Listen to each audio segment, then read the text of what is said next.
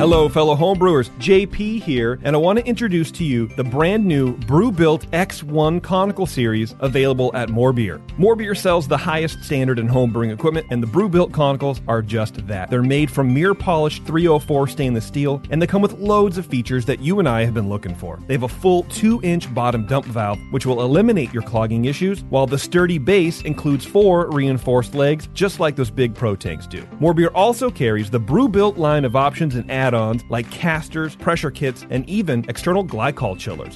So you can find out more about the new Brew Built X1 conical unitanks by going over to morebeer.com for detailed videos on the entire line of Brew Built conicals. You can trust Brew Built with your next fermentation, and you can trust More Beer to find the right conical for you. Brew Built at morebeer.com. Mom deserves the best, and there's no better place to shop for Mother's Day than Whole Foods Market. They're your destination for unbeatable savings, from premium gifts to show-stopping flowers and irresistible desserts. Start by saving 33% with Prime on all body care and candles. Then get a 15-stem bunch of tulips for just $9.99 each with Prime. Round out Mom's menu with festive rosé, irresistible berry chantilly cake, and more special treats. Come celebrate Mother's Day at Whole Foods Market.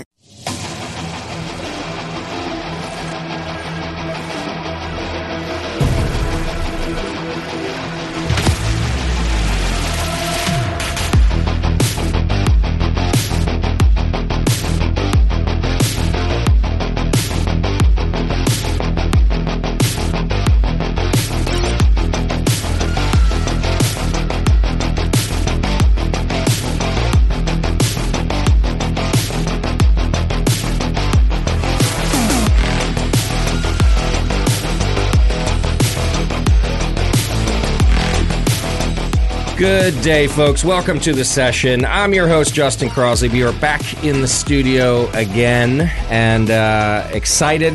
Uh, I'm always excited, but I get particularly excited when my friends come in the studio and uh, returning once again, not on Zoom, not on the phone, not in his steamy cool ship room. Um, Vinny Chilurzo from Russian River's back with me. Justin, how are you? I'm doing great, man. It's good to see you. I heard we jacked up all your equipment on that cool ship trip. I, Ah, I only mean- learned that from the last podcast. Because I would never tell For you. you. I would never say that to you. But yeah, I- it could be a coincidence, but my mixer definitely fried after that. Sorry. It was okay. Um, I thought it might happen anyway. A very humid room that. Um, whose idea was that? Yours? I think it was. Yeah. I feel like I owe you twelve hundred dollars. Uh, I did exaggerate. I got it fixed for 200 bucks, actually. So we're good. Okay. yeah, it all, all, right. worked out well. Yeah. Teresa Pasudi's back in the studio with us today, too. Hi, Teresa. Hi. so happy to be here. Good to see you. Back with Vinny. Good to see you again. Yeah, absolutely. Yeah, we got a we got a good show planned for you tonight. Um, if you're watching live on YouTube, welcome or Facebook, you're there too. Um, if you're nearby though, I would come down to the Hop Grenade tonight because after this show, Vinny has agreed to do a guided tasting in our tap room, which.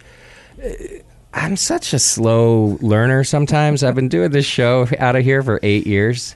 I've never had a guest go out and do a tasting after the show before. so, in my defense, the shows used to be three and a half hours long. They did. So to ask a guest to do one more thing just Yeah. never felt right. And now that they're short, I was like, you know, it, it- certainly for our most popular breweries here at the Hop Grenade, I was like, it's really a crime to have Vinny sit in this fishbowl and then walk out the front door. so you were kind enough to go, yeah, heck yeah, let's do it. I think I did a guided tasting with you once, but I think it was at like your house or in the garage. That sounds right. Yeah. yeah, oh, yeah. like like for the listeners, like you're going through your Oh, beers no, that I, they th- could I, get. I think it was after we were done. We sat in your kitchen and Oh. drank through Yeah. a bunch of beers, and it was kind of a guided Yeah. tasting. That's so once, fun. So once again, I benefit and nobody else gets Yeah. the, you know. uh, That was that was before, you know, this place existed. Right. This, you know. Yeah.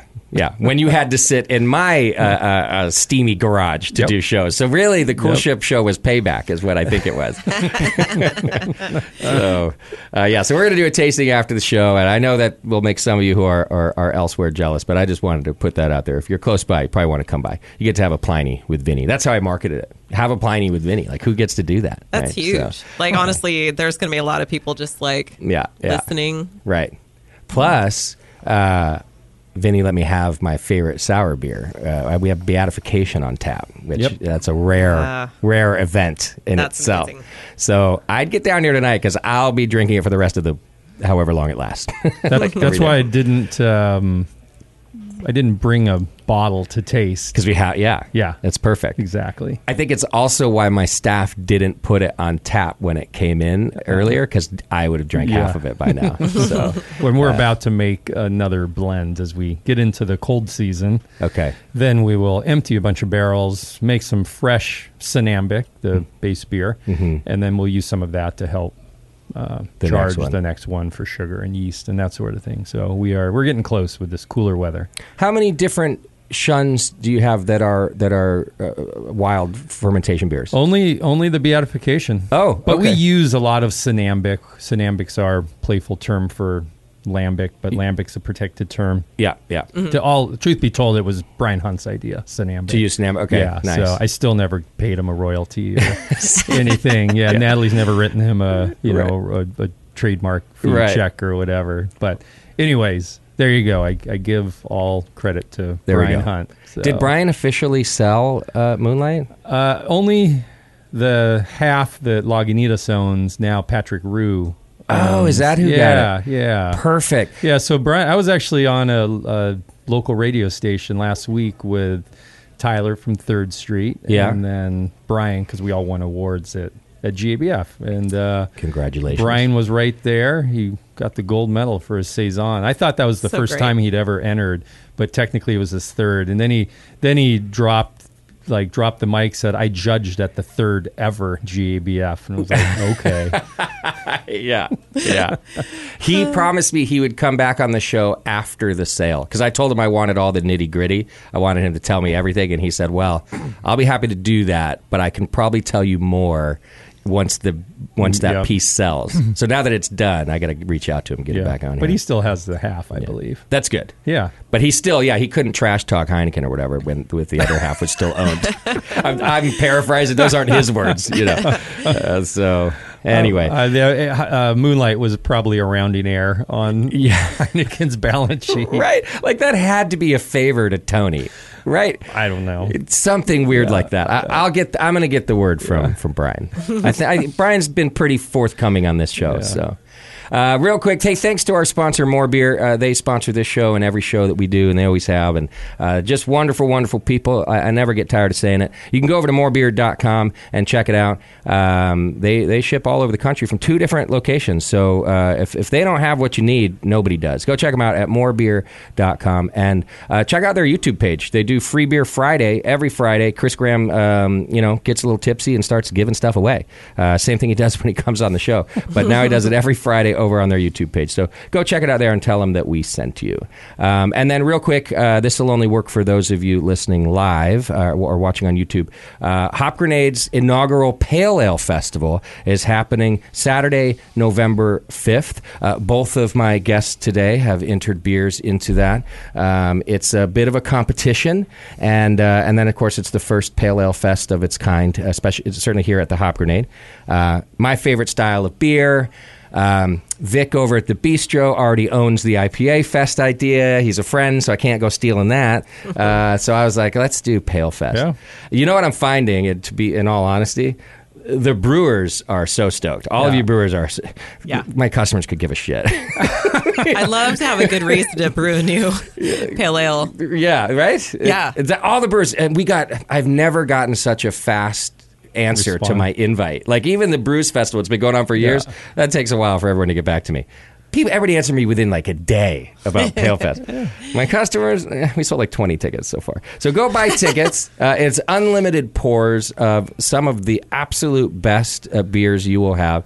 I mean, just think about it. I- If the brewers are that excited about it, you're all putting your best foot forward. Like, no one's sending me shit. We scheduled a Row Two Hill Fifty Six brew For kinda that? Worked backwards to have an ultra Nice. fresh batch. Yeah, love that's that. our, our all Nice. Simcoe beer, which we'll be in having our tasting later on tonight. Perfect. Okay, good. Yeah, and I've I, and a couple brewers have told me that. Like, if they didn't do a one-off, they're like, "Well, we're not just sending some random keg of our pale either. It has to be fresh batch." But how many are going to really make IPAs to try to like up the ante with the judges?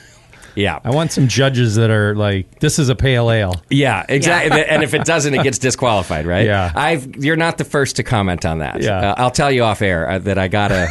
Someone accidentally forwarded me an internal conversation from their brewery that said, That's good. basically said, "I bet IPA wins." Yeah. yeah. Uh, yeah. We you need to uh, like, I don't know, like. So s- like you make Sierra Nevada Pale Ale is the benchmark, The bench, yeah, you know, Yep. and Yeah. then like so that should be every judge should have a fresh bottle of I think you're right. pale ale yeah. next to them, Yeah, to so they judge can it. like compare them. Uh-huh. Yeah. I once Now- I once was judging the saison category at GABF and Carl Keen, who's a well-known Belgian who comes over for judging a lot, uh, was on the panel. Lauren from New Belgium and several other notables um, were on the panel. We got down to like the last four beers, five beers, and someone said, "Oh, we should like decide that okay, the benchmark because these are all American beers, so no foreign beers. Yeah. the benchmark of a great saison is Dupont. Yeah. yeah, yeah, yeah." And I said, "Oh, I think this one should get the gold." And Carl kept championing this other beer, other beer, and and then finally Carl's like. In so many words, because he's like the nicest guy in the world. He's like, you know, I was just there last week, so I know exactly like what a fresh. I'm like, okay, you win. Your beer gets the gold, mine gets the silver. There you go. Yeah. yeah. It's the same thing. Like Sierra Nevada Pale Ale is the Yeah. Yeah, absolutely. Well, and and Sierra has entered, but they're not entering their pale ale, so that it's perfect. We could still Yeah. use it as the benchmark You really for, should. for for It's judging. Such a beautiful beer. yeah, Uh, we, I know we're going to catch flack no matter what. However, the, the the judging and the award goes, but whatever. We're excited about it. Um, so you can go to. Um, Go to thehopgrenade.com and then you can click on the link on events and uh, get your tickets to Pale Ale Festival. Uh, all right, Thank you to all of our supporters who have been donating over the years. You can do that by clicking the donate button on our homepage. It helps. Uh, if you don't want to do that, no problem. Uh, you can do your Amazon shopping. I know you all shop on Amazon. They control us in somewhere in our mind. Uh, so you can do that by clicking the Amazon link on our homepage and then just go on about your business. I'm not spying on your purchases or anything. Um, and then also just support our sponsors. That's a great way uh, for you to keep this program alive and well, like you've done uh, all these years. So thanks for for all of that. All right, uh, should we just dive into this beer? Yeah, Yeah. yeah. So we uh, we had to start drinking before we Yeah. went on air. Agreed. Um, so these are this is two beers uh, in the glasses in front of us here in the studio. They're both saisons, Mm-hmm. and the one on the left is called Robert. Okay. It's just an old school classic. Um, Yvonne de Bates from De La Sen would say modern saison. Okay. doesn't have any acidity, doesn't have any Brett. Um, the yeast is uh, distaticus, so it will ferment through almost all the sugars, Okay. making it super dry. Uh, and then the one on the right is Yonami. It's the exact same beer, but finished with Britannomyces. Oh, right. And then the cool thing, and Teresa, you can see if you put the Robert label on the on the left side, and then the Yonami right next to it on the right. Separately, they make Ah, yeah. you know their own labels, but together they make a, a whole scene of like old Antwerp. Yeah, hold that up to your And it's a camera. pretty uh, pretty me cool put that little on there. design that we that we made. But I love saison. It's it's one of my favorite styles. It's such a good food friendly style. Um, they're really hard to make. Uh, make well. Um, they're s- they're ultra ultra dry, so you have to be really careful to not get too astringent. Hmm. Um, we only ferment uh, our saison in open top fermenters at the Windsor Brewery To help with we- that.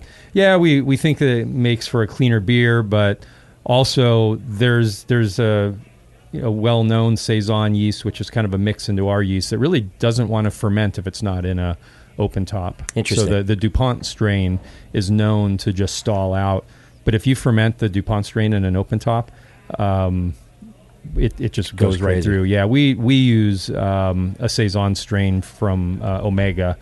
That's a blend of a couple different yeasts and uh, the the Dupont strain, and I think maybe French saison. I can't remember what's in the blend. Okay. but um, but it, it makes for just like an ultra ultra dry beer. Um, we really go for a big minerality, so we do a lot of water chemistry on the beer on the Robert. Hmm. But then when you drink the Yanami, again, same beer, same recipe, just Yeah. finished with bread. It's a totally different, Completely beer, different. totally different beer experience. Yeah, So you interesting. wouldn't you wouldn't know it's the same beer. Uh, everything else. Yeah. What makes it the you said um, a modern saison? What do you think is, is the distinction? Oh, I I think it's that if you look classically at old world saisons, they did have bacteria and Brett in them. Okay. and I and So more like the Genemy. So um, yeah, or maybe even like how a lot of breweries are making mixed culture saisons that have a little kiss of acidity to them, and and and we were in Natalie and I were in Belgium earlier this year, and it was we poured at an event at Cantillon, and um, I- we I think we were pouring Yonomy, and then but I had bottles of Robert and back for friends, and I poured it for Yvonne. And Yeah. Yvonne says, oh, "Yeah, yeah." But I, I said, "Oh, it's a classic saison." He goes, "It's a classic modern saison." Still classic. okay. All right, Yvonne. Tough cookie, Because he's that. a historian of, of Okay. beer, and uh, but um, but I but I love how dry it is. I Mm. love that there is no residual sugar.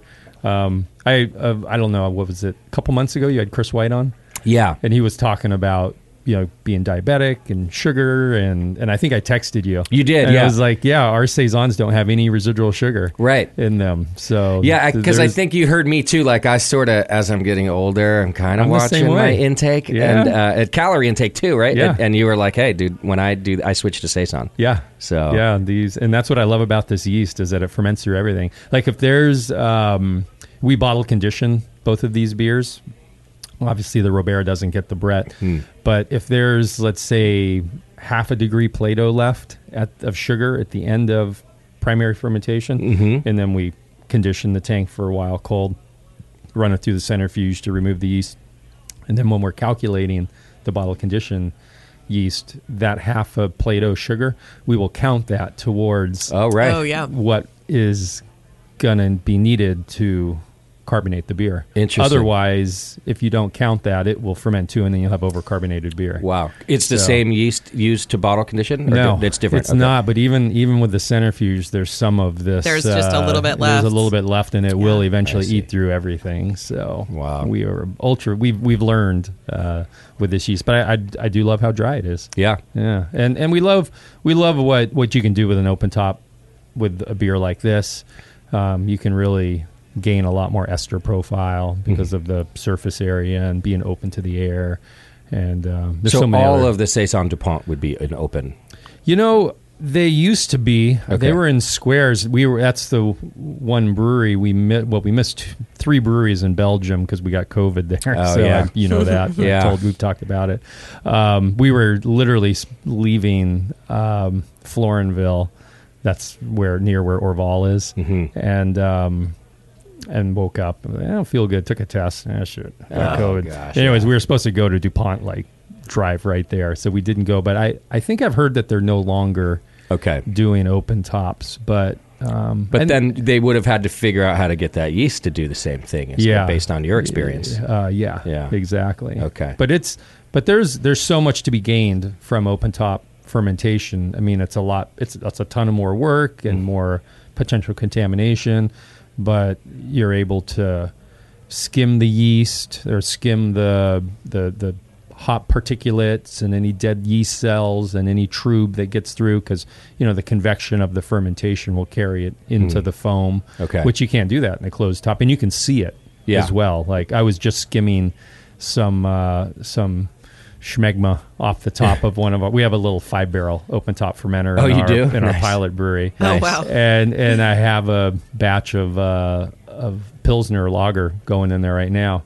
And I was just skimming it this morning, and there's a distinct different color Yeah. of all of the hop particulates that made it through, and the trube, and Wow. whatever whatever else, and and it just makes for a cleaner beer. And so even on our big tanks, we have this big giant skimmer Yeah. that's got a you know, like a six foot, seven foot handle on it, and you reach out and you skim. And you've got The that little top. like sled off the side too. yeah, then we right? have the, shoot. the yeah, and that's another way to do it is you can if you're not going to reuse the yeast, you can use the skimmer to just push Ah, okay. the the yeast um, or that schmegma Yeah. to the slide, and then it goes down, and you just get it out of the beer because eventually that that darker foam that's got the the dead yeast and hops and whatever else trube will eventually get back in the beer. Yeah. And you'll end up with a little harsher flavor. Of course, you make great beer without open top because you used fermenters. to leave that. Yeah, but when you yeah, didn't- yeah. But it's just the difference between small detail. you Yeah. know? Yeah. But are all your beers now produced in open tops? No, not all of them, Okay. um, but all of certain beers. Both are two lagers, Velvet Glow and STS, which I think we're going to taste next. Um, those are 100% open top. Mm-hmm. Okay. Um, Pliny. s- probably 10 or 15% of what, I mean, there's almost never a batch that's 100% Okay. open top. Every once in a while there is for fun, but Okay. there's always a, there's often a percentage of a batch of Pliny at the Windsor Brewery that goes through open top too. Got it. Is Hmm. So- that because you just have to make too much of it to? Yeah, and we also love the yeast profile. Okay. Um, you get healthier yeast, um, you know, because the idea of an open top fermenter is that they're one to one ratio.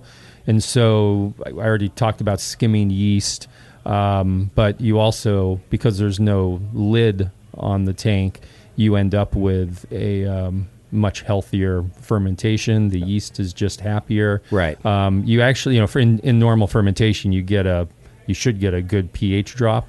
We see a much more steep pH drop in an open top fermenter because the yeast is less stressed. Okay. It's in a less stressful environment. Right. And um, and so we will try we we try to run anything through the open top if we can. yeah. And but uh, that's can- what I meant. Like volume wise, you just don't have enough open top to do no, all yeah. of your. yeah. Okay. Yeah. yeah. yeah. Now, can you repitch from Pliny from the open top fermenter? We could, yeah. We just uh, installed a new little yeast propagator that's going to allow us to skim the yeast off the top of an open top. Oh, cool. Take it to the little one hectoliter propagator, and then go from there to our bigger propagator and be able to do like true top cropping.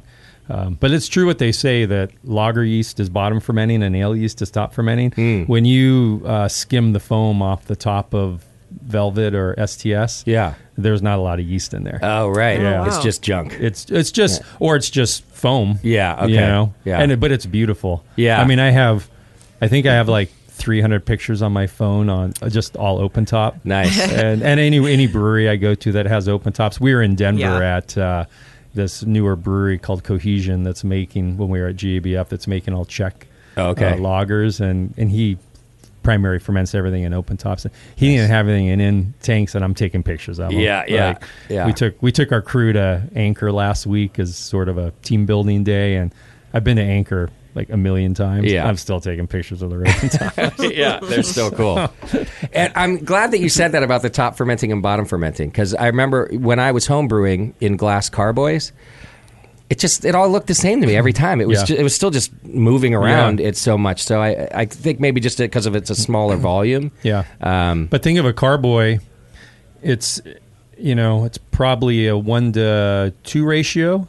So you know Hmm. Yeah, yeah. it's whatever wide by you know probably twice as tall, maybe one and a half. yeah. Uh, I mean, you get to big giant tanks at super large breweries, or you know, those are like missiles. Those outdoor tanks, those are probably Right. like a one to six or one to eight ratio. But the mm, a, a well designed open top fermenter is a one to one Okay. ratio. It's as wide as it is tall. Yeah. and the yeast just absolutely loves it. You also um, blow off more of the fermentation. You know, like byproducts Hmm. of fermentation, because if you think about it, a tall, skinny tank, the CO2 has a much farther distance to travel to scrub I out see. those phenols and whatever you know negative flavors that fermentation creates Yeah. and in a wide squatty short tank doesn't have the co2 doesn't have to travel as far and then Yeah. there's no lid on it so it can just escape out. because we even we even think about the bucket of water on a closed top fermenter you want to have the most minimum amount of water Hmm. in Oh, that wow, bucket yeah. 'Cause it's still pressure. because 'Cause that's it's still pressure, pressure, yeah. so two point, so twenty eight inches of water, uh, let's say from the bottom of your blow off hose or tube. Let's say you have 28 inch. That's one psi right there, I see. roughly. Wow. And so we like, but when you, if you think about it, you go to breweries and you look back like a brew pub that's, you know, the bucket's full completely, Oh, yeah. or maybe it's full of yeast and schmutz and whatever that blew out the top. Yeah. And all that pressure is there. You know, it's a 32 gallon trash can or something. Never would have thought about that So, because you yeah. just feel like, hey, sanitation is what's key here. Fill it So- up and walk away. Yeah. Right. So we're even looking at that on our closed tanks. Okay. But that's but that's one of the differences between open tops and closed top too is that in an open top there's no lids, so yes, there, there's there's zero pressure that's even pushing down on that that that beer. Whereas in a closed tank, even if you have it, you know, to a blow off bucket like all of us would, Yeah. you still have some pressure with all that beer. That's Sure. stacked Well, and the up bigger on the top, tank, the more pressure. Mm-hmm. the more pressure. We even recognize that in our little brewery. Like some of the beers will behave differently if they're in a 15 barrel versus a 45. Yeah. You know? Yeah, exactly. I remember um, when we were making Brux, our collaboration with Sierra Nevada more than a decade ago, and um, they were starting to do some work in R and D on some brand, but because they were gonna, they knew we are gonna take this brand big, Hmm. but the shorter tanks in the pilot brewery, they would ferment under pressure to mimic the pressure they were gonna see on those 800 barrel fermenters Oh. I see. out that you Yeah. see in front. Yeah. I thought that was pretty cool. They were they were using it just the opposite, Yeah. Right. But to do everything they can to match So it's the same. Yeah. that that flavor profile. Oh, that's interesting. So yeah. So anyways, open. I could talk forever about open tops, and Hey. I love them. And we just put in this little small mini five barrel one on our. I gotta pilot see brewery. that. That's It's- funny. Yeah, that looks like a. It's cute. Did you have it Sounds built like by the fun. same people who built your big ones? or- Absolutely. Yeah, yeah. Yeah, so is, Natalie- is it just a mini version of it? It is, yeah. That's It's got awesome. the CAP ring and everything. Oh, that's and, Uh, Natalie's like, "Do we really need this?"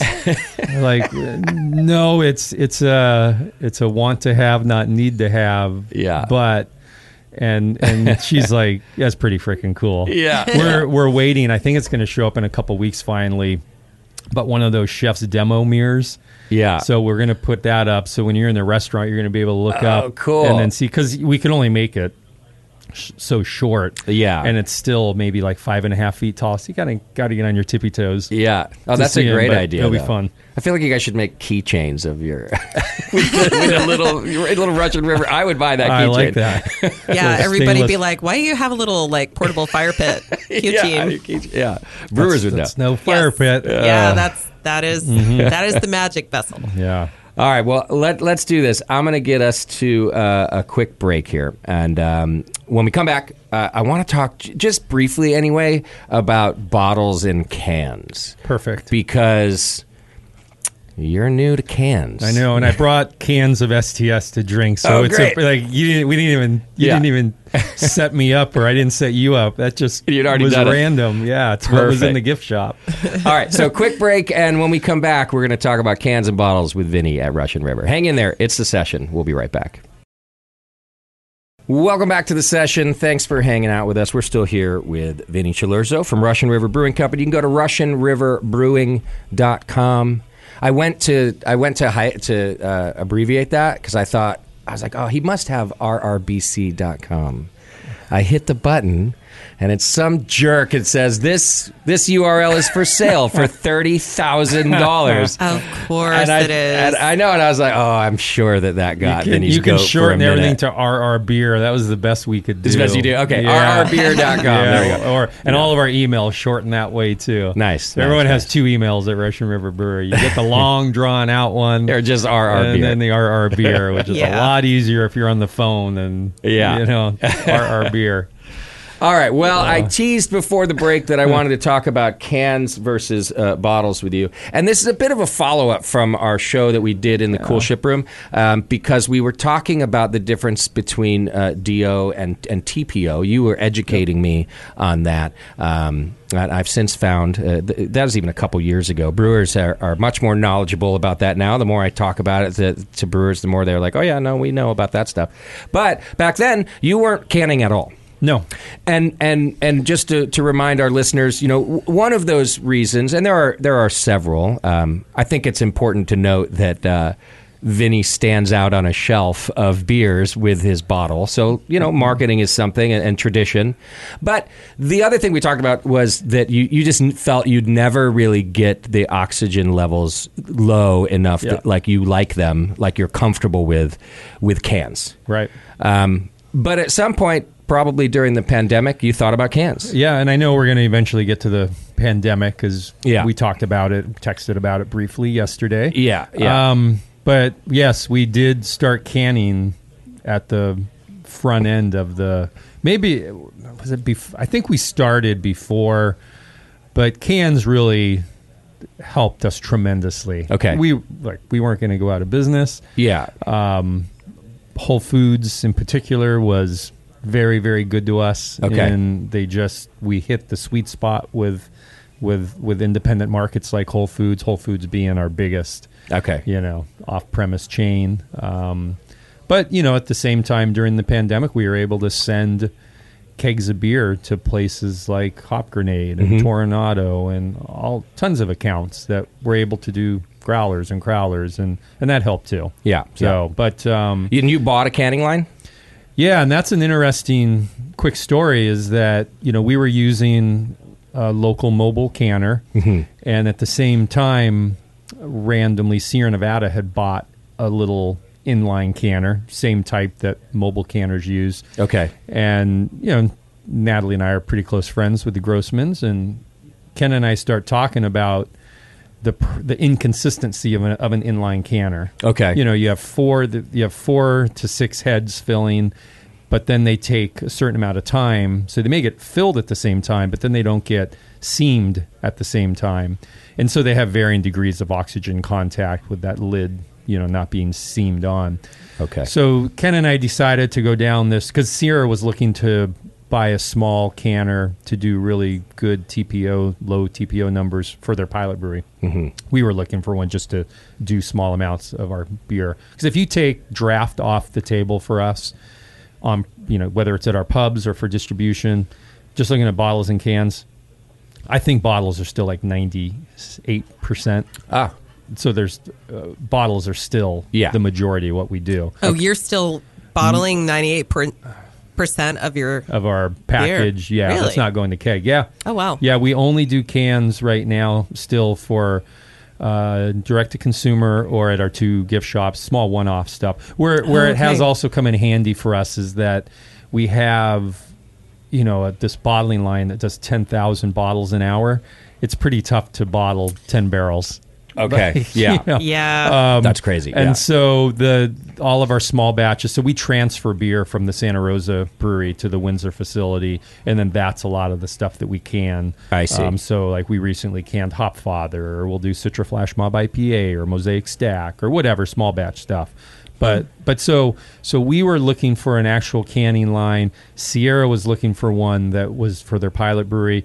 So Ken and I would like get one line and then we'd send it you know the company would whoever the broker manufacturer was would send it to the other one Okay. and we would test it oh, you're doing like And demo we were, canning yeah lines. we were we demoed canning lines Love Nice. it. we demoed two different canning lines plus we had run the inline canners and then we finally settled on something completely different a, a cft uh, 10-2 so a 10 fill head and a 2 head seamer and what we learned was that the inconsistency of the TPO in a can is less about that timing of the fill head to the seamer. That's a part of it, but it's not everything.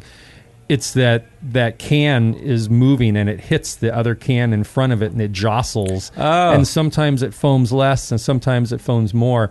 So the absolute best canning lines always have at least two seamers because then the cans never stop moving. They I see. never Oh. Hmm. have to get into a line and wait. And and we have a, a TPO tester that you can shut off the CO2. So we were running a TPO test every five minutes. By the way, ju- just for consumers listening, total, package, oxygen. Okay, yeah. and so you've got dissolved oxygen, which is oxygen in the beer, in the fermenter or the bright tank.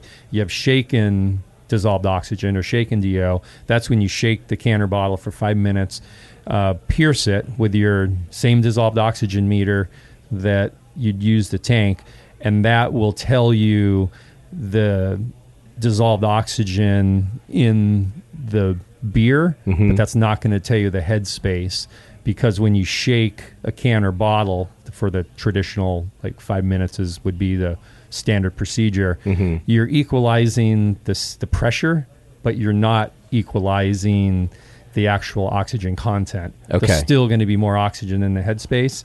And then that's where TPO comes in. Total package oxygen. Okay. And so total package oxygen is you either put it in a machine, and they're crazy expensive. like Okay. Seventy-five to hundred thousand dollars. Wow. Um, we have the Anton Parr TPO 5000. We were the first uh, craft brewer to have it. Okay. They they had up they'd switched models and It sounds we had fake. to like we had to The like TPO five I thousand. know it sounds like a robot. It's got this red flashing light on the top. It's really cool. Yeah. Um, but you put a bottle in, and eight minutes later, it'll tell you the dissolved oxygen in the beer, the total package oxygen, which is everything combined, and the CO two content. Okay. Now you can also um, take your shaken DO number and then plug it into a spreadsheet calculator. And I think um, I think the Pentair uh, Gehaltometer has a little program in it that can help you calculate this. But you also need to know your temperature. So you need your dissolved oxygen after you've shaken it. You need your temperature.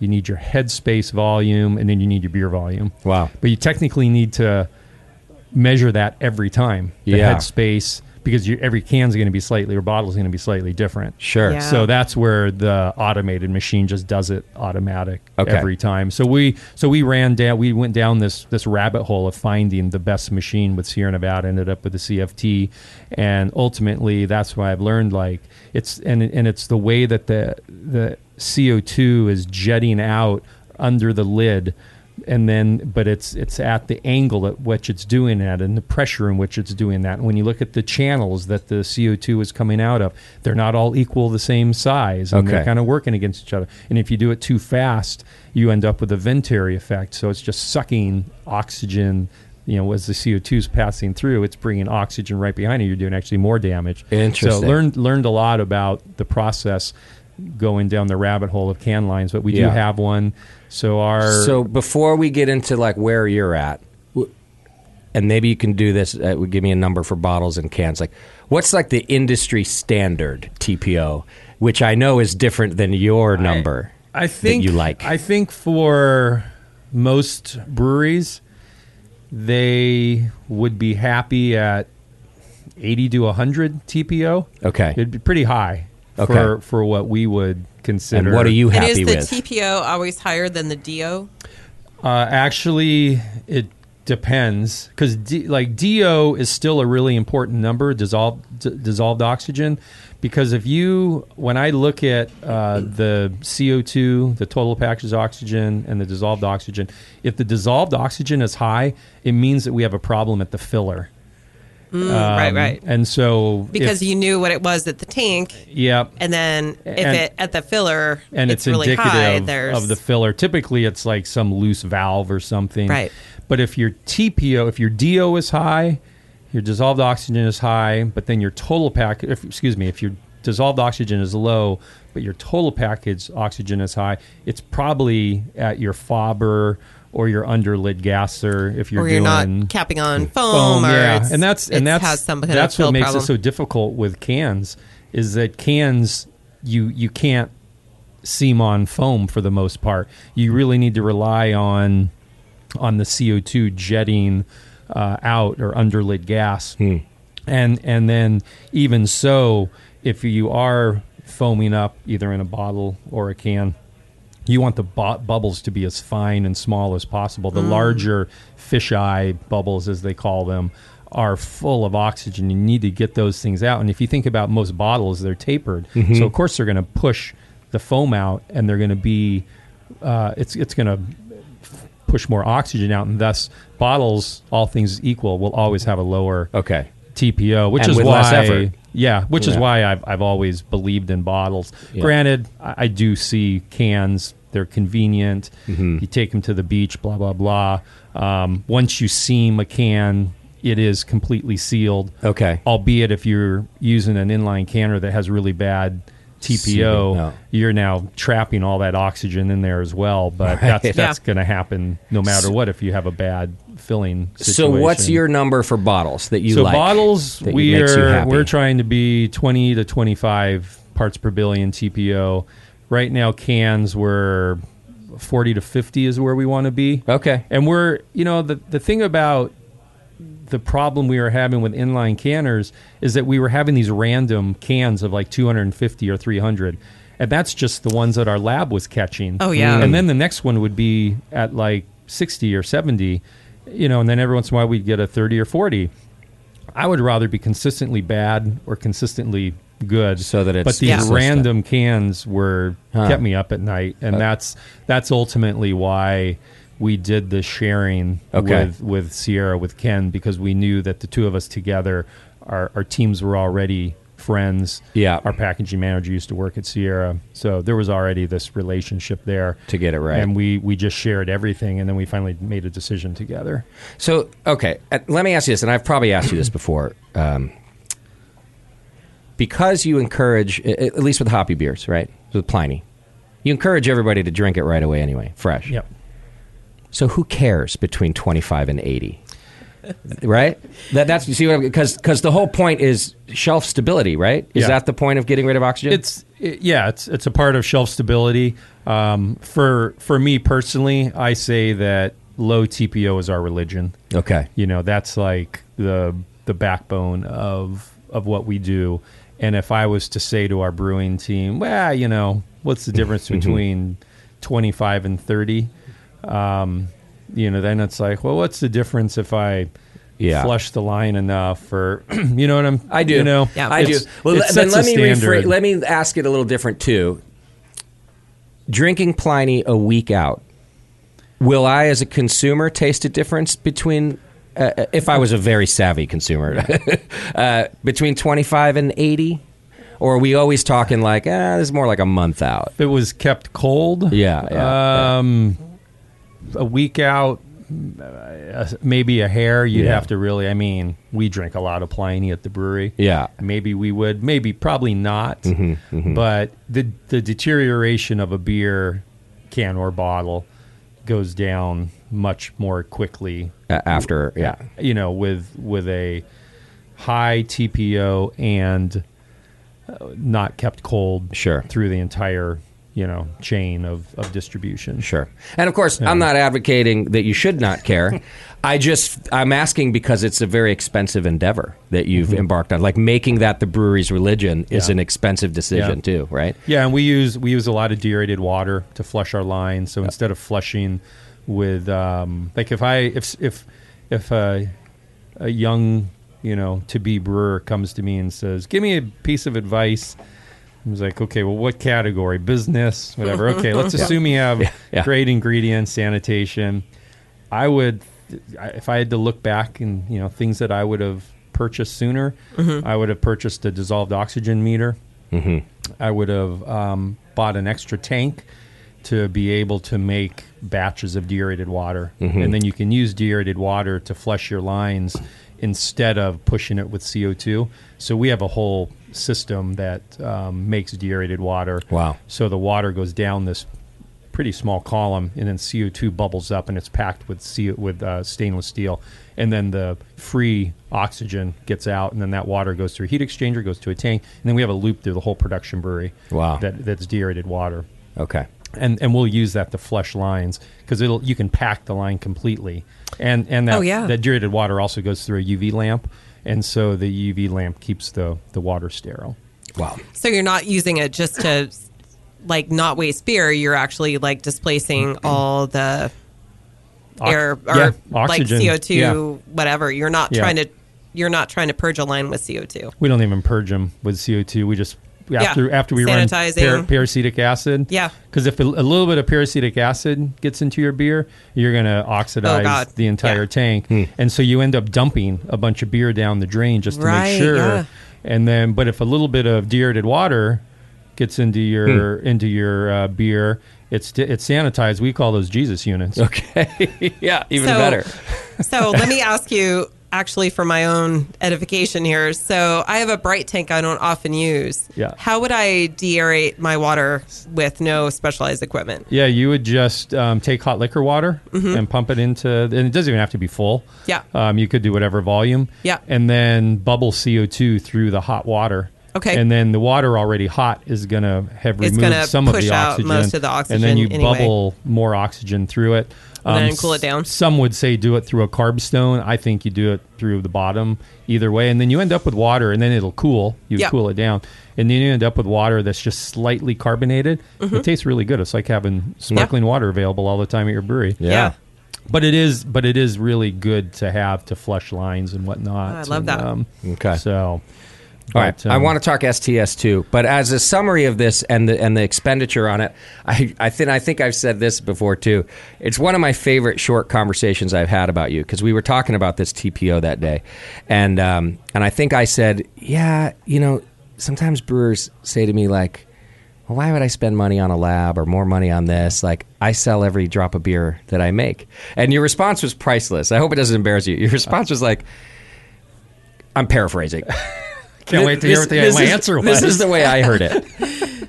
We're Russian fucking river. You think we don't sell every drop of beer that we make before we make it, and we still spend a fortune on R and D and labs, and you do, and that's what I was getting at with you. Like, why? You're like because it because it matters because it's beer and it should be the best it can be. Yeah. And I just loved that answer because I can't, and I haven't. Maybe I've said it too much because I haven't had a brewer say it to me since. But I can't wait till one does, and I'll be like, bro, you still got to get better.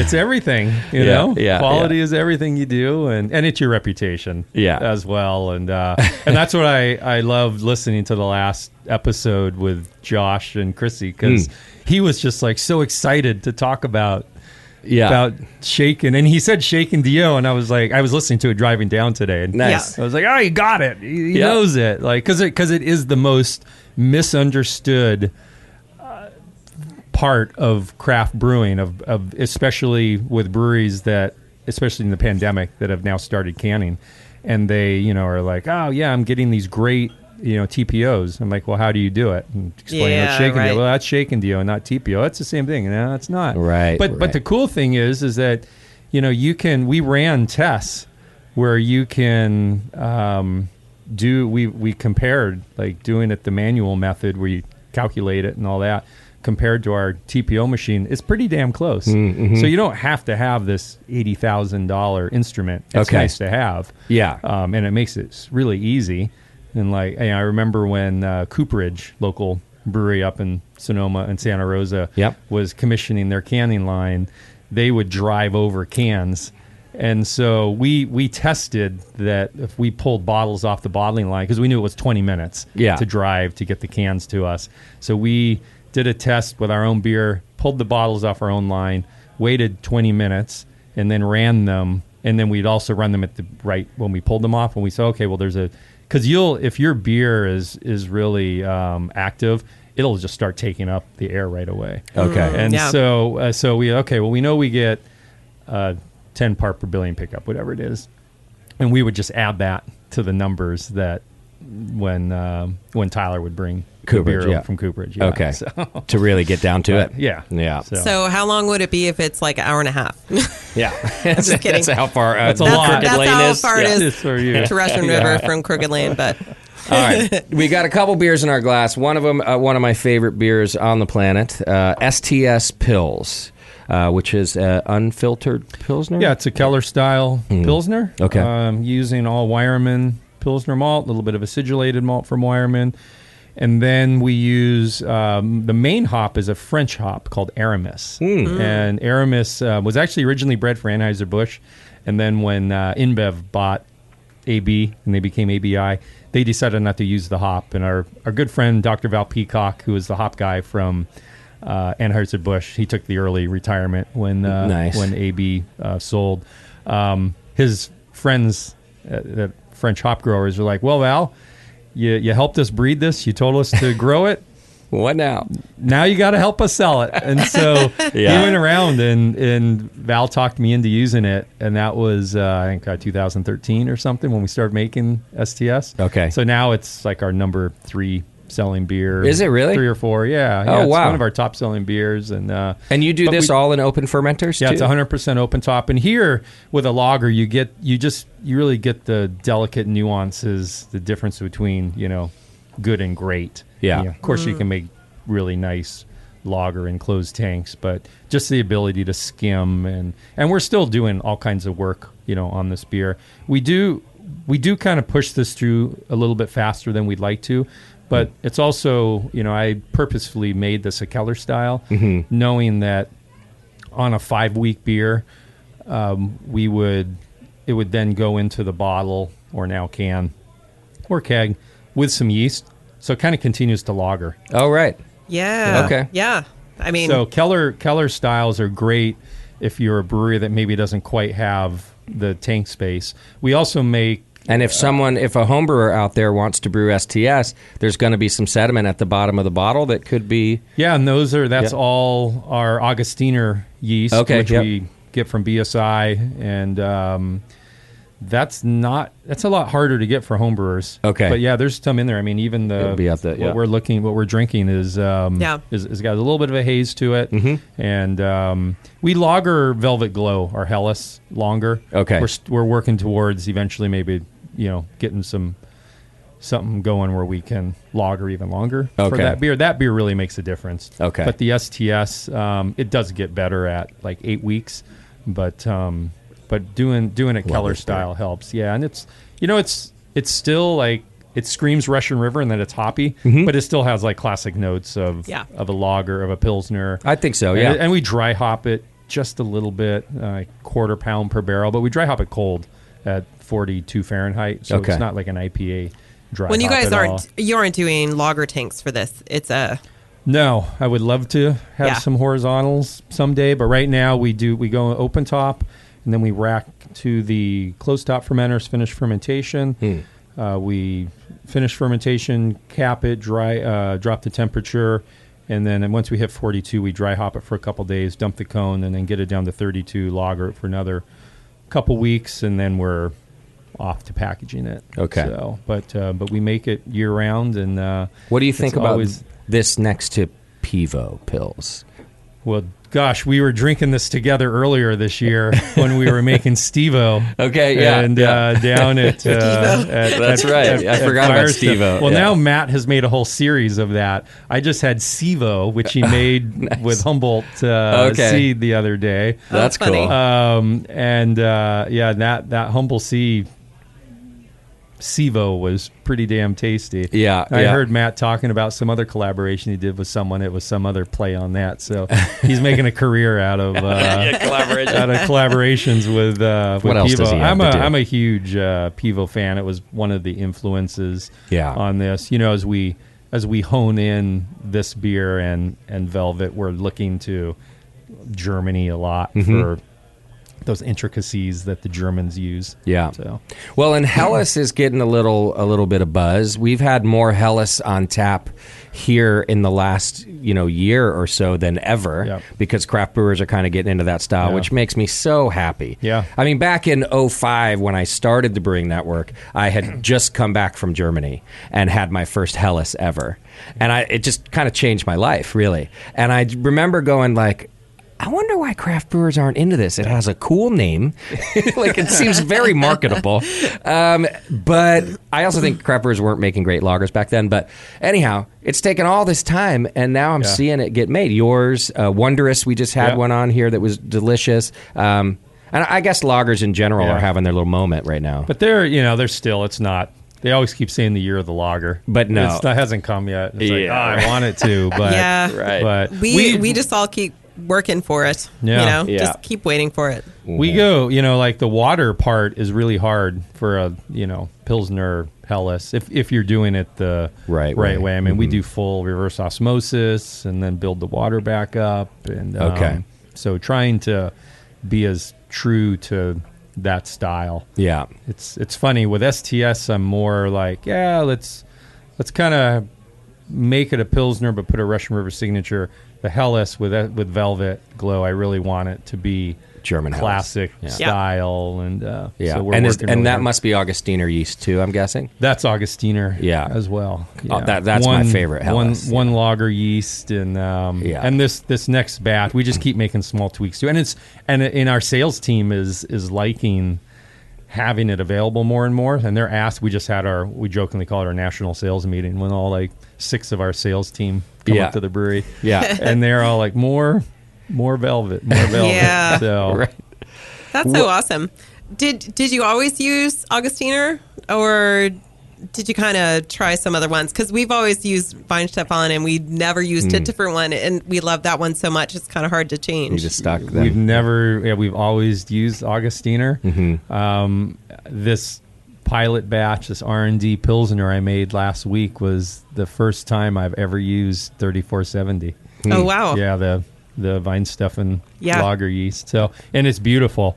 Um, I love. I walked into the pilot brewery this morning and it had just this kiss of sulfur in the air. It was Oh, beautiful. cool, cool, nice, cool. nice. Yeah.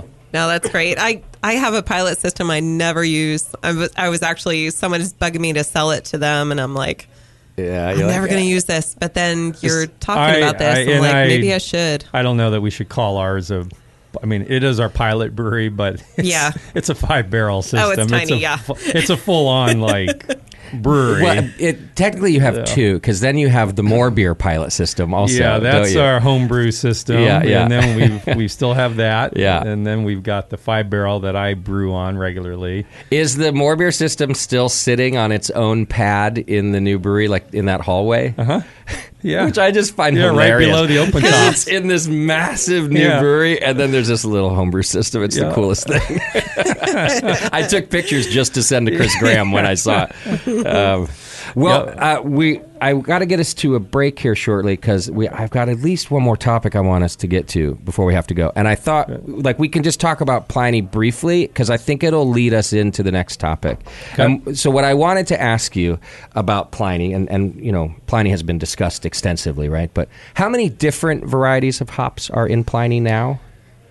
Probably eight. Really? Yeah. Oh wow! Okay. Yeah.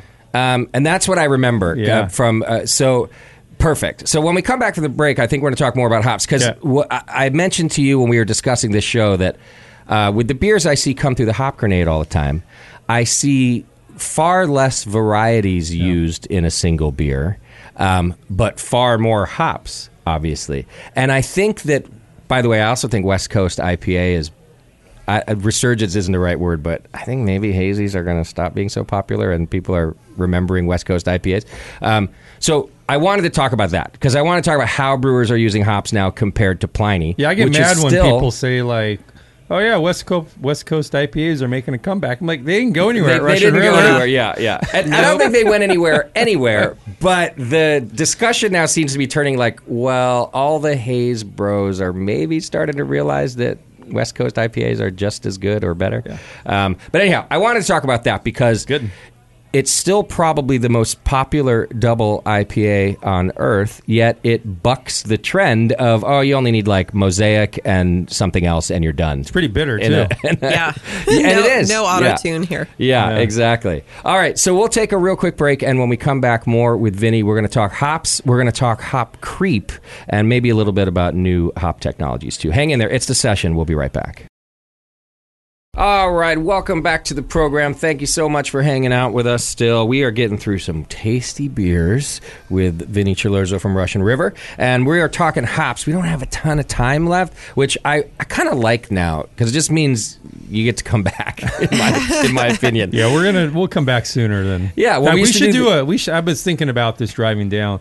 We should do a younger Oh, something or other. Oh, I don't heck know yeah. what. If you're but- not that busy already, well, to, because we're now we're doing our in person younger event at the pubs oh at a right, later date. We made that permanent. That was a Oh, a so you're COVID thing. you're splitting Ah, the nice. Windsor and the pub event. Uh, we're, we- yeah, so the the in person events at our two breweries Uh-huh. will happen at the end of March into April. Nice. But for all of our accounts, like the Hop Grenade, Toronado, Got it, they got will it. still get their beer in At- uh, in in February, February. middle of February. Oh, beautiful. Yeah, and Oh, so that's great. So like last year, or earlier this year, Natalie and I were able to get out and go to a few of our accounts, and this year we're going to make a, a really big effort to go to a bunch more. Oh, that'd And be so great. We'll be, so it's a lot easier for us to get out. And you know what? It is so much easier on tank space in the brewery. I bet. yeah. You're like, 'Cause- why 'cause did we, have, do 'cause this? We have half as much tanks tied up for Younger, and Younger's like a six week beer. right. That's such a So- win-win. I mean, it's uh, Yeah. a, it's a win for retailers. It's a win for the brewery. Yeah. You can sleep. A little bit Consumers more. can technically get it twice if they want. Sure. Yeah. So Yeah. Anyways. so- Okay, that's a good idea. Yeah. So then we can do more hop stuff. Uh, Yeah. But I want to I, I want to talk a little bit about it. Um, and let me start maybe by asking you this. So just before the break, you mentioned all right, like eight different hops Yeah. in Pliny, and and as I've said, you know, one of the most popular double IPAs, if not the most, you know, on earth. But these new kids, Vinny, they're making all their beers with two, maybe maybe three hops. Do you make any IPAs like that now? we do Yeah. uh, Mosaic Stack and Citra Okay, Flash Mob IPA. flash mob. Okay, Yeah, Citra Flash Mob, just because 100% Citra tastes like cat pee. Um, yeah. and and and those that can do 100% citra um, but I take my hat off to you because it's a really hard hop to do 100% percent Mm-hmm. with um, and uh, and I can't remember there's I think there's a little amarillo in citra flash um, and one other hop that I'm spacing on but um, Yeah. and then mosaic stack is like 90% mosaic and 10% simcoe Okay. but there it's legally av- allowed because most people don't know this, but S- Mosaic is Simcoe's daughter. Oh, So without Simcoe, Mosaic doesn't exist. No kidding. Yeah. Oh, Yeah. and I've said this recently. I know brewers who Yeah. refuse to even make a beer without mosaic. in Oh it. yeah, even a Yeah. dash. And They're like, I, but like they don't, and they most of them don't even know. It's just like Citra. Mm-hmm. Like if you look at the pedigree of Citra, it's twenty percent Brewer's Gold. It's got Hallertau Middle Fruit in it. Wow. Um, it's got one other like German or English. I can't remember the exact makeup of it. You know, where's Tom Nielsen when you need him? From, Yeah. Tom from Sierra. But like, um, but yeah, it's like it, it's huge amounts of none of the hops that went in to make Citra, bread Citra, Yeah. were like big, you know, Brewer's Gold was the most out there Interesting. hop. And and that's probably where the the you know whatever makes Yeah. it what it is and along with the male. But anyway, so those those hops do, Okay. tho- those beers do. But I but for Blind Pig and Pliny, yeah, there's still like 6 to 8 varieties. And the reason for that it's kind of a throwback to uh, to Budweiser. Budweiser was always a lot of of varieties. Really? And that was so that if one variety ever Ah. you know had a bad year, it wasn't so hard to replace it. And Right. so I've always kind of lived that way through Pliny and Blind Pig. And um, and I know that's not the norm these days. You, Sure. you rarely see bad years, but It could with, happen. Mm, with smoke taint. you know, oh, yeah. we just we just we just came across some hops that we've been using, and little by little they became a little smoky. And as the high hop notes dropped out, the smoke just became more intense. Interesting. And and so smoke is something to really um, i- is the one kind of great equalizer right now that could affect your. And these were mosaics. I went Oh, to wow. a brewery yesterday that I that I won't name, and I know the bartender well, and I was going to order their, this West Coast IPA of theirs, and he steered me away from it, and he said, "I- "There's just there's a weird like smokiness happening." Mm-hmm. That's smoke and I taint. thought I was like, "Well, how could?" In my head, I'm like, Yeah. "How could that even Yeah, happen?" because the 2020 and 2021 harvest. Yeah, and I'm so sensitive to it. Yeah. I wonder, I, I've always say I'm price sensitive to it because bad Britannomyces sm- smells Oh, like yeah. smoke and phenolic. Okay. It can be ashtray, it can be liquid smoke. Um, it can be plasticky, but those Right. are all and and it and a lot of times I was talking to the um, sensory manager at Haas at the Brewing Summit a few months ago, and like they're they're getting calls left and right. Uh, YCH identified like 80 lots of hops in the 2020 harvest, I think it was, that were smoke tainted. It's it's prevalent now, and you know, and New Belgium has done a ton of work. Hats off to them Yeah, yeah. for what they've done. But Ah. Wow. um, but it's not surprising that that you're that you got smoke, and it's it's not. And and think of that. It's probably a brewery that does. If it's a small brewery, they don't get to do um, Yep, small brewery. uh, don't get to do selection, but we did. We get to do selection. Yeah. and we still see smoke taint every once in a while. Okay, Oh, wow. um, Okay. but so that's so thankfully for the most part the 2022 crop year that we just you know just came off the vine is pretty much clean. There was a Okay. little bit of smoke up there, but it wasn't. The AQI wasn't in like the four or five hundreds. It was Okay. down in like the one fifty. Yeah. which is manageable. Okay. So, Well, that's good info. but um, All right. So, and since we're short on time, I know that everybody would be interested in, uh, at least brewers, I should say, i- in some of the research you've been doing on, on hop creep Mm. recently. Uh, I had a whole list of like hop questions for you. that's but going to be you're gonna the come uh, back. that's going to be the younger uh, But, uh, episode. yeah, that list. My I'll save my list. But you said something interesting to me uh, when we were talking about this show that you've been researching much with hop creep, which everybody is worried about and trying to figure out, and it's just such a mystery. You said something. You found something about hop seeds affecting yeah. it. Yeah, through the so we're we're a founding member of the Hop Quality Group. Which Okay. is this group of now it's like sixty or so brewers that it's an ad hoc group of brewers trying to kind of be a conduit between the hop growers and the beer industry. And everything we do is for the industry, even though it's a you know a membership organization. Mm-hmm. So it means the whole craft beer industry benefits from it, whether you're a member or not Yeah. and and so on uh, one of our calls a few years ago, monthly calls, Val Peacock, the former hop, you know, director of hops at Anheuser Busch, mentioned like, "Hey, you guys talking about hop creep? You need to look at the seeds." So interesting. He goes, "I bet you're going to find the enzymes are in there as well." Oh. So, you know, members of the hop quality group that use whole cone hops, there's not many of us. Deschutes, Sierra, Yeah. us.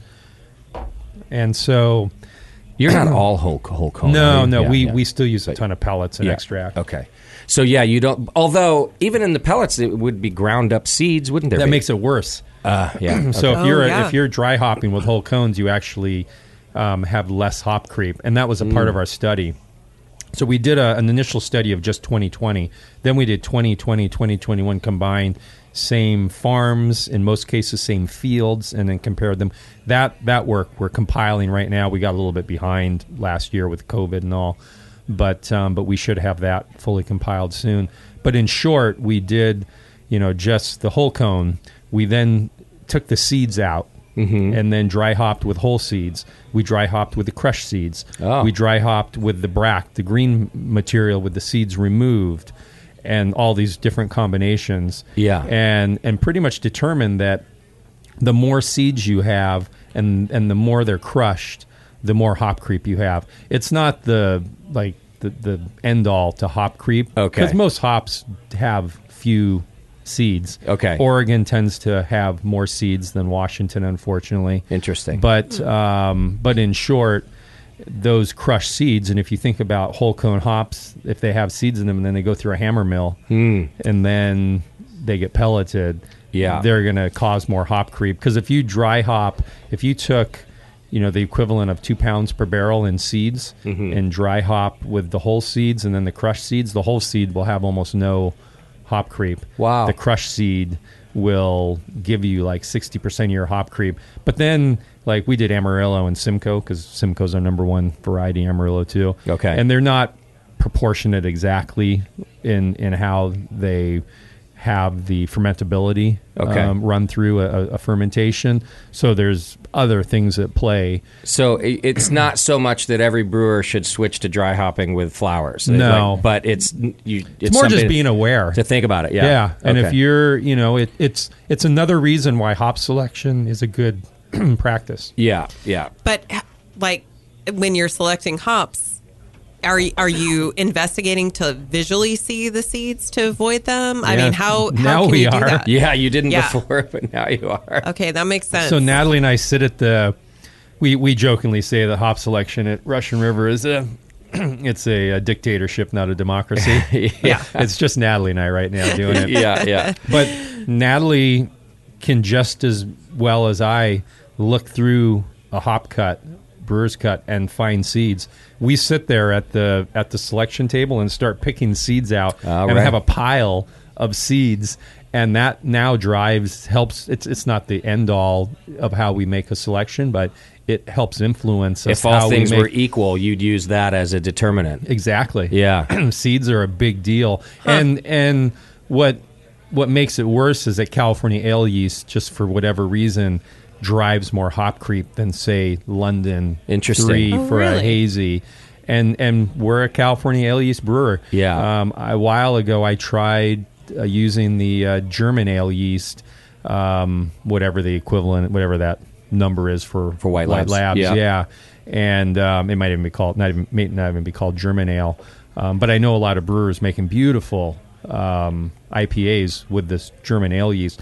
I brewed Blind Pig on our pilot brewery like six times, and I made a beautiful beer, but it did not Just taste was like not Blind Pig. Blind Pig. Right. It's also a really fluffy yeast, and it doesn't settle, so it'd be really hard to manage in our in our situation because we're not set up for that. Right, Yeah. right. But um, but so yeast has a big part of it. Okay. is a big part of it too. But more more on hop creep on that hop. Yeah, uh, we'll do that. Oh, man. But and uh, I, I guess I do have one final question about that as it regards to Pliny too, because one thing I asked you and other brewers is like, why are we all of a sudden talking about hop creep? It's been hoppy beers forever, and the answer basically that I get most is, well, it's because we're putting more hops in the dry hop than ever. that's the main reason. Okay, well, but Pliny has been around. Yeah. So, so did you know about hop creep for years before everybody else, or when when Jason Perkins discovered it, Jason from Allagash, Yeah, yeah. he called us first, okay? and we were just about to start building Windsor Uh-huh. or design it, and I said, "Yeah, we have that happen." Uh-huh. I couldn't explain it. Right. Okay, but didn't know why. Okay.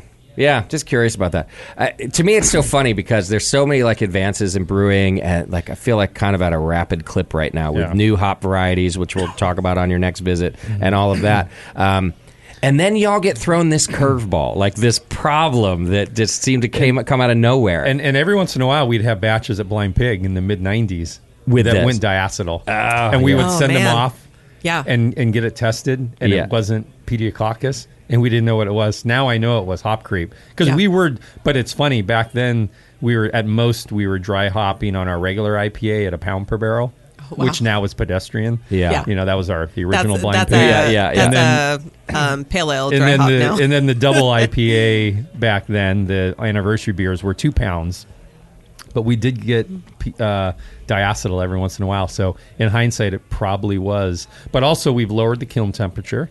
okay. Um, and then also something that often gets overlooked is we've, as an industry, we've lowered the pelleting temperature. Hmm. Okay. And and there there's actually a lot more stuff. But to- since to it's go down. enzymatic uh, behavior, Yeah. those things really matter. Yeah. Okay. But there's a great ASBC article that uh, Dr. Shellhammer from OSU is a part of, and they look at um, fungicides.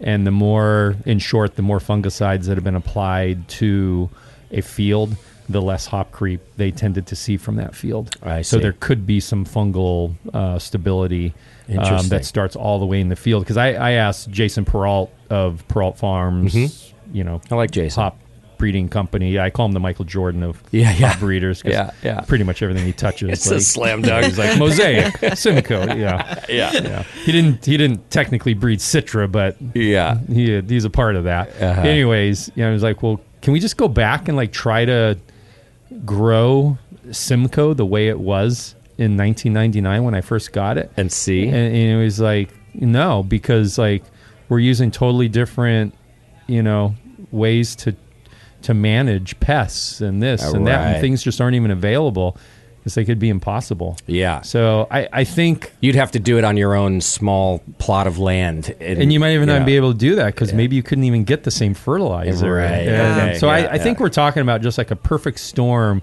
but I do think at the end of the day we're just adding more and more hops. Yeah, yeah. and and at some point we just hit this tipping point because we've we've increased our hops. You know, Sure. Teresa and I were talking off air between the last break about like, well, we've we've we've always changed. We've made small tweaks to Pliny and Blind Pig over the years. Yeah. and and I think it's what has kept the beer relevant. Sure.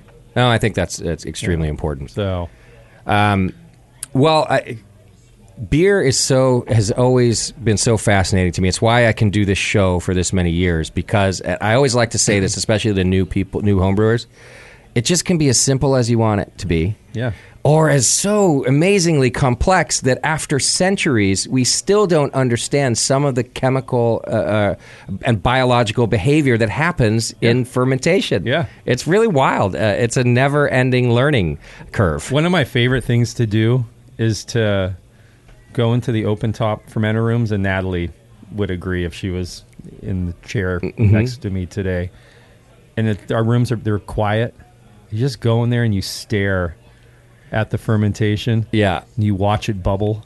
It's alive. right. You listen to it. That was a Fred Eckhart thing. Yeah, listen, yeah. listen to your beer. Most of the young brewers today don't know who Fred Eckhart is, but he's a genius. Yeah, Um, but yeah, just you go in there and it's it's so zen right. and it's magical it is magical. and and you just like just in there for five minutes like Yeah. a stressful day i love going into the open top Yeah. fermenter rooms and, and just watch it and listen to it and, and every yeast is a little bit different the saison yeast is different than our the abbey ale yeast Mm-hmm. and it's different from the california ale yeast it's different from our lager yeast Right. And they all look a little bit different it's, It's pretty really- it's pretty cool or just but even at the same time like you go look at your bucket you know that the co2 and you're thinking about it's like that yeast that's in there is eating the sugars Yep. it's turning into alcohol and it's just spitting out CO2. And it's like, Yep. that's amazing that it's doing that. it really is. Well, Like, I don't and- think we stop and think about that enough. We don't enough, and I was, and the monks did.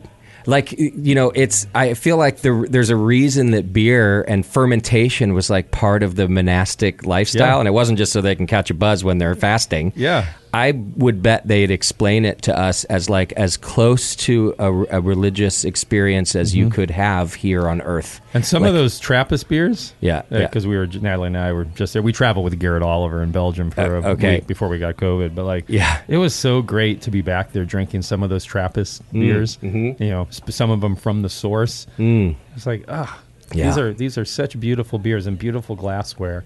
just and and developed over such a long period of time and like they developed that beer because that was the best possible beer that could be brewed Mm-hmm. in with the water that they had and the equipment that they had and like i just i wish us american brewers could spend the time to figure that shit out Yeah, because yeah. like you know we're trying to do a million things we're not trying to do the one thing that is the best thing for where we are and Yeah. like space and time Right, No, I mean, if yeah. you think about most of the Trappist monasteries, I mean, they all make like one to three beers. Mm-hmm. You know, Orval, Orval mostly Can you makes their Orval. imagine Yes, only they make- making one to three beers? they do make a beer for their cafe. You know, Rochefort Yeah. just made their fourth beer. Oh boy, you know, Centuries, West Westmalla makes three beers. Yeah, yeah. You know, it's like that is great because you So you hone amazing. in. Like I know the thing, and I'm so grateful that we have a Pliny and we have a Blind Pig yeah, you know, because so many breweries now, and this is no knock on the one-off brewery that just makes a new beer, but you never get a chance to perfect that that beer with the one-offs. And- Uh, yeah. and I, Yeah. you know, I look, I love the challenge that to how do we keep making Pliny better and better? How do we Yeah. make Blind Pig better and better and tweak it? And maybe that's a slight tweak to the hop bill. Yes, Pliny is always going to be mostly Simcoe and then Amarillo behind it Mm-hmm. with supporting of all these other hops. But you know what's what's coming through the breeding c- companies or the breeding programs that can can even make it better. give us that little lift to make Yeah.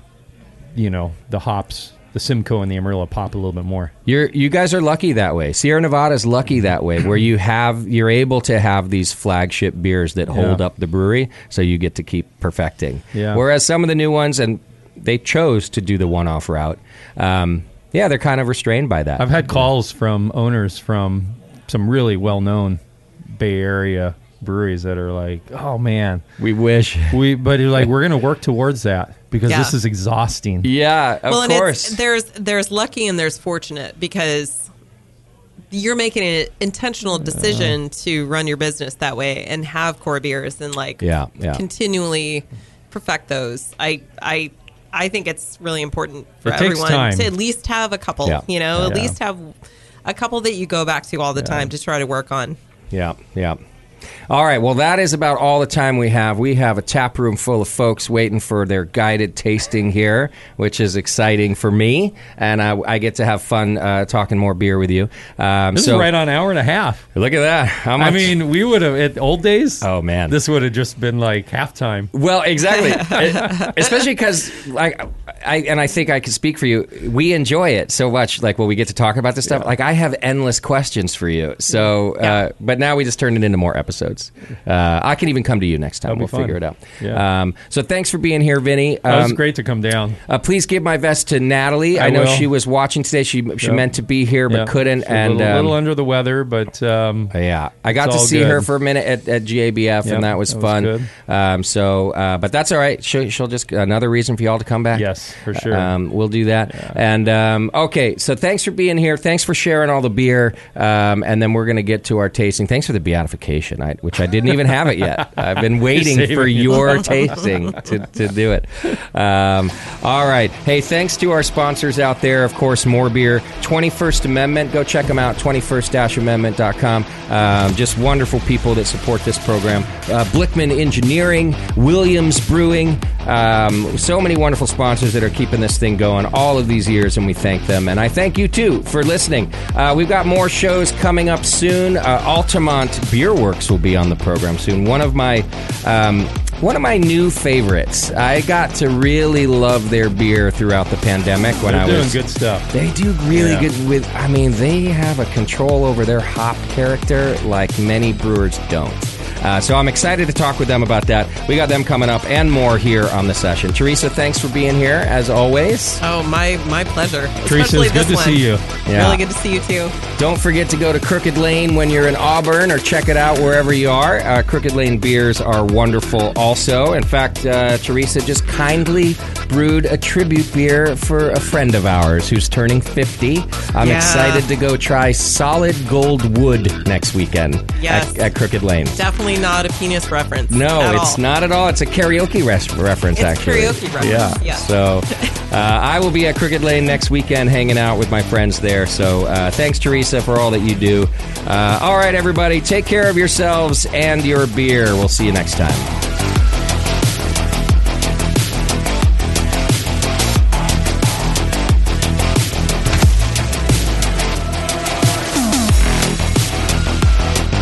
The Session is a production of the Brewing Network and brought to you by More Beer. Check them out at morebeer.com. Find more content and live video of this show on our YouTube channel at youtube.com slash brewing network.